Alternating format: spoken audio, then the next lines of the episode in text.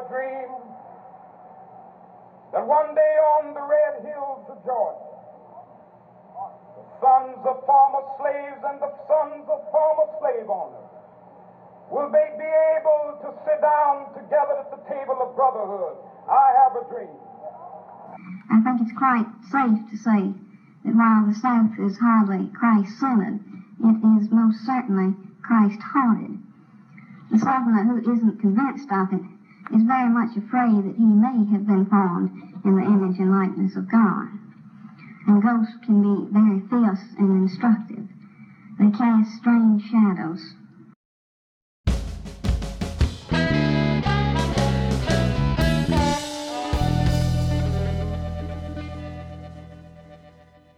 Hi, everybody. My name is Tyler Lyle, and this is The Secret Layer. I found the little box where the sound loops are, so rest assured.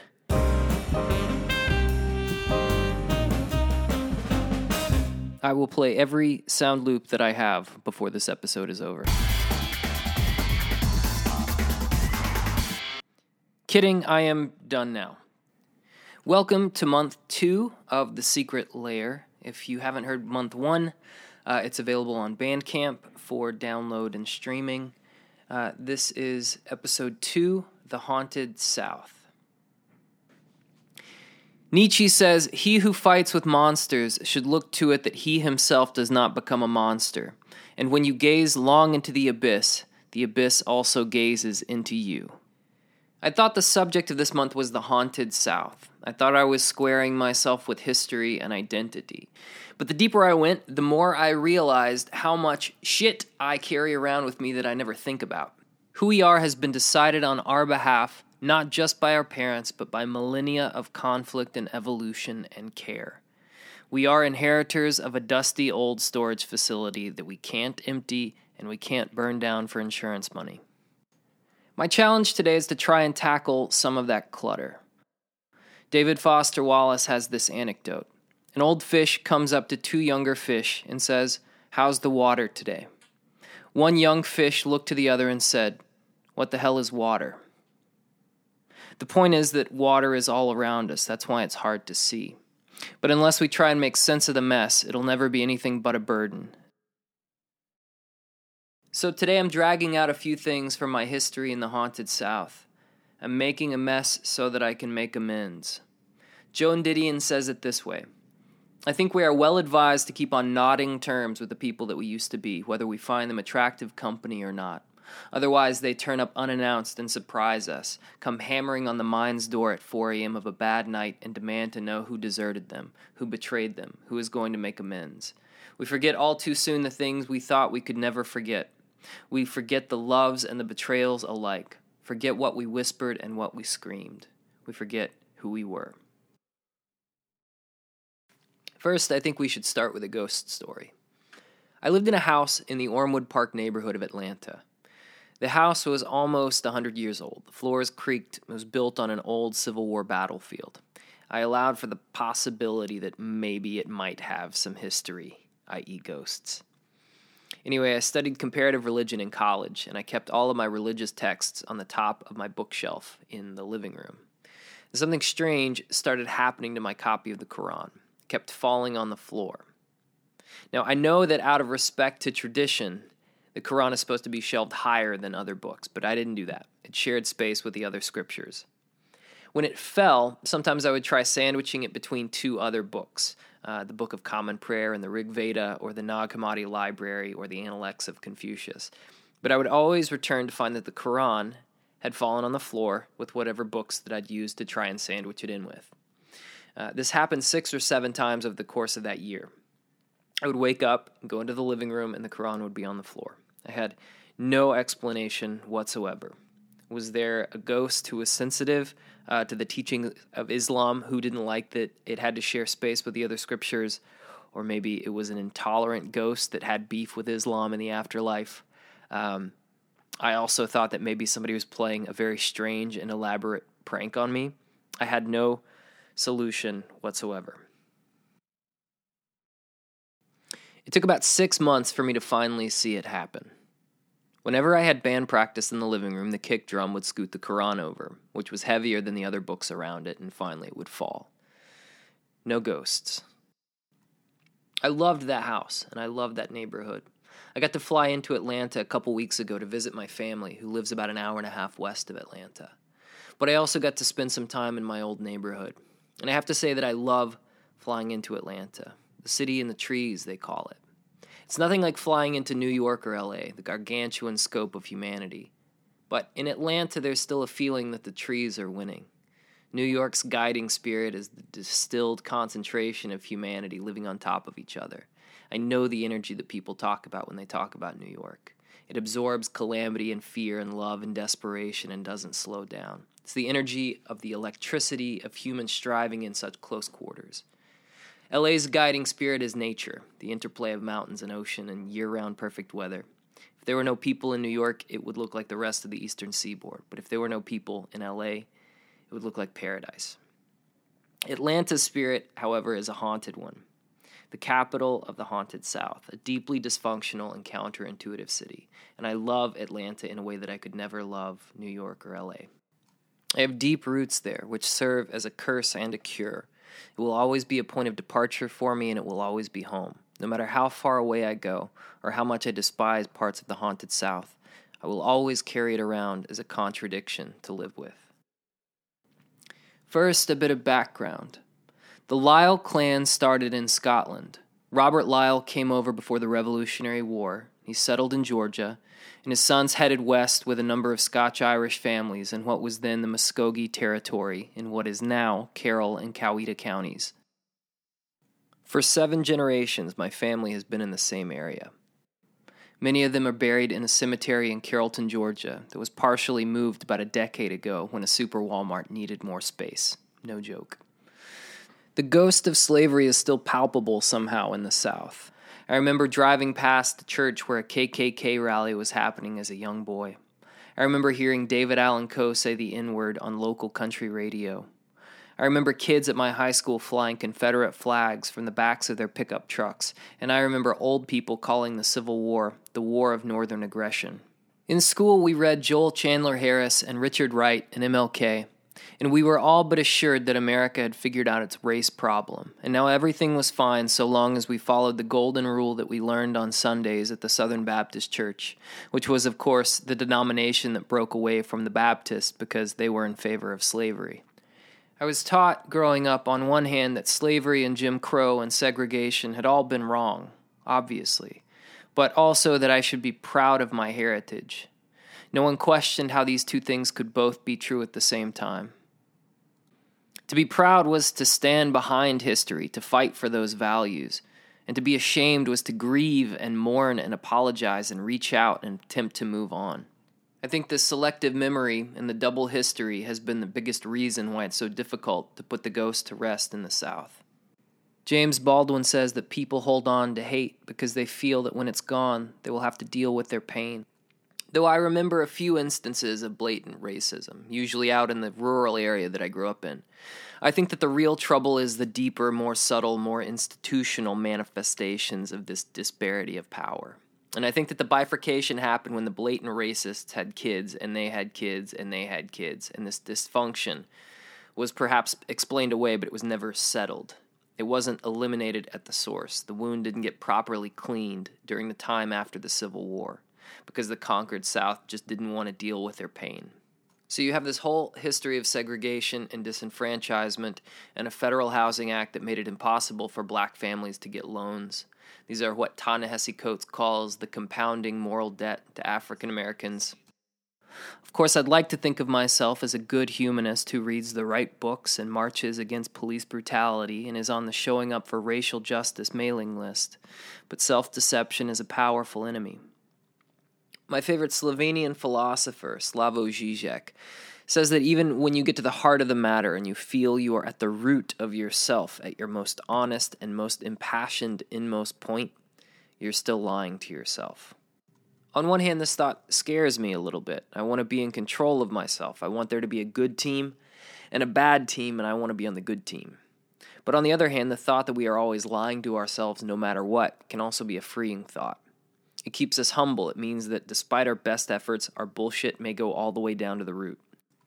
There was an incident that happened last fall in the Flatiron district of Manhattan. I was walking with my wife, and four black kids around the age of 12 were shooting folded wads of paper at people with rubber bands. I got hit in the back of the neck and went over to talk to them. It was after midnight, and there was no reason for them to be out. But when I approached them, they avoided eye contact. I asked them who did it, and they laughed. I told them to stop, and they started mocking me. I felt enraged and disrespected, and so I snapped at them and said I was about to call the cops. You and I both know why this is over the line. I was trying to wield power over someone as a white male adult, and I told four young black boys that I was about to call the cops. I realized the implication of my threat as soon as I said it, and I walked away. But the fact still remains that who I am and who I would like to think that I am are different people. There are parts of me that I do not like, which are informed in both directions by the haunted South, and that my desire to fix the world doesn't absolve me of the guilt that I still participate in it. Another thing that you learn in the South is original sin. I don't believe in original sin anymore. The thought that we could wash off all of our guilt in the same way that we used to ask Santa Claus for Christmas presents would be insulting to the idea of God. I think guilt is something to struggle with honestly and earnestly, not to come out clean, but to see clearly, not to be atoned, but to be atoning. I was building my playlist earlier today, and as an experiment, I put old R&B songs next to old country songs. When I placed Strange Fruit, which is a song about a black body rotting on a tree, against Sweet Home Alabama, I felt this rush of grief, like I'd stumbled onto something. Then I listened to No More Auction Block, and then I listened to Hank Williams Jr.'s A Country Boy Can Survive. And then I listened to A Change Is Gonna Come versus Alan Jackson's Way Down Yonder on the Chattahoochee. The songs from the civil rights had power. The old country songs were totally clueless. And it made me remember something about the night when the LAPD raided the Occupy LA camp at City Hall. There were six helicopters overhead with their spotlights trained on our group, and we were using the people's microphone to communicate. And one speaker shouted, We are not here to speak truth to power. We are not here to speak truth to power, the crowd echoed. We are here to speak truth to false power. We are here to speak truth to false power. And I knew what he meant in that moment. You can feel false power and you can feel real power. Real power is spiritual authority. False power is the influence purchased by money and conquest. And it's embarrassingly simple that Nina Simone carries spiritual authority and Hank Williams Jr. does not. February is Black History Month, but these are also days of hostility and fear in the black community. I felt like it was time for me to revisit Baldwin and King and Simone Weil and Ta-Nehisi Coates. They remind me of the generational consequences of our choices as a nation hundreds of years ago. That when you build a structure on a crumbling foundation, it is an impossible task to make it safe after the fact. I think about Atlanta a lot. I see the property values increase in my old Atlanta neighborhood, a neighborhood that was primarily African American and working class 10 years ago. None of my old neighbors are still there. The block has been slowly cleared and renovated and sold to young families whose kids will go to the charter school, which is rated 10 out of 10, rather than the public King Middle School, which is underfunded and failing. Atlanta is ranked last in the nation in income inequality, on par with Nairobi, Kenya. This means high foreclosure rates and high crime. It will become two cities. In some ways, it always has been. You only need to look at the skyline from Kennesaw Mountain to see the echoes of the segregated South. In the areas from downtown to Buckhead, the traditionally white areas of town, you see skyscrapers and development. But south of downtown, you see nothing but trees and abandoned warehouses. I can't speak to the actual racist who harbors actual hatred for another person based solely on the color of his or her skin, but I can speak for myself a well intentioned but frequently deluded or disillusioned Southern expatriate. I listened to King's I Have a Dream speech again recently, and I think that the first step to reassess our personhood is to sit silently in a room with the ghost of Christ and the ghost of slavery, the ghost of inequality, the ghost of the other. With the full measure of our guilt and our parents' guilt and our human guilt, I think that my response is to get very low to the ground and to stay there for a long time. It's an unsexy answer, but I think that grief is the only way forward. As an adult, I've lived outside of the South now longer than I've lived in it, but I still consider myself a Southern artist. My first experiences with transcendence happened not at church, but in my grandfather's field. The seedlings and the climbing vines, and the rows in the dirt below that look like the rows of clouds above. My grandpa used to say, Sing the song that brought you. And because that's where I most feel my connection to this earth, it's where I would one day like to return. Bob Dylan wrote a song about the haunted South through the lens of the most famous Atlanta bluesman, Willie McTell, that tells the story of the spiritual authority I was talking about earlier. That the letter of history may be written by false power, but the truth of history is written by those subjected to its stripes. And there ain't no one can sing the blues like blind Willie McTell. Have a great month. See you back here March 15th.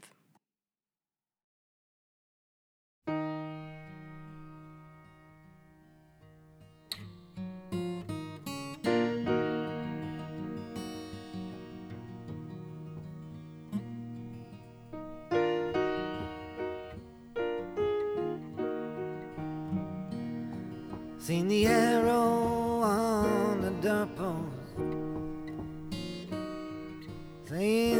land is condemned. All the way from New Orleans to Jerusalem. I traveled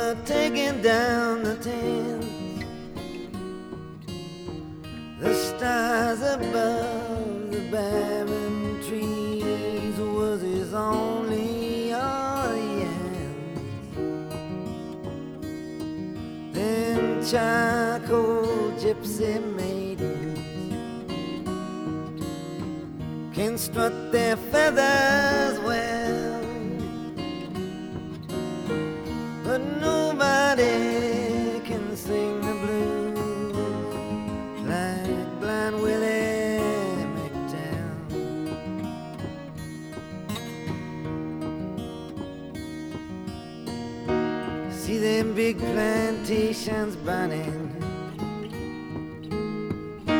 Hear the cracking of the whips.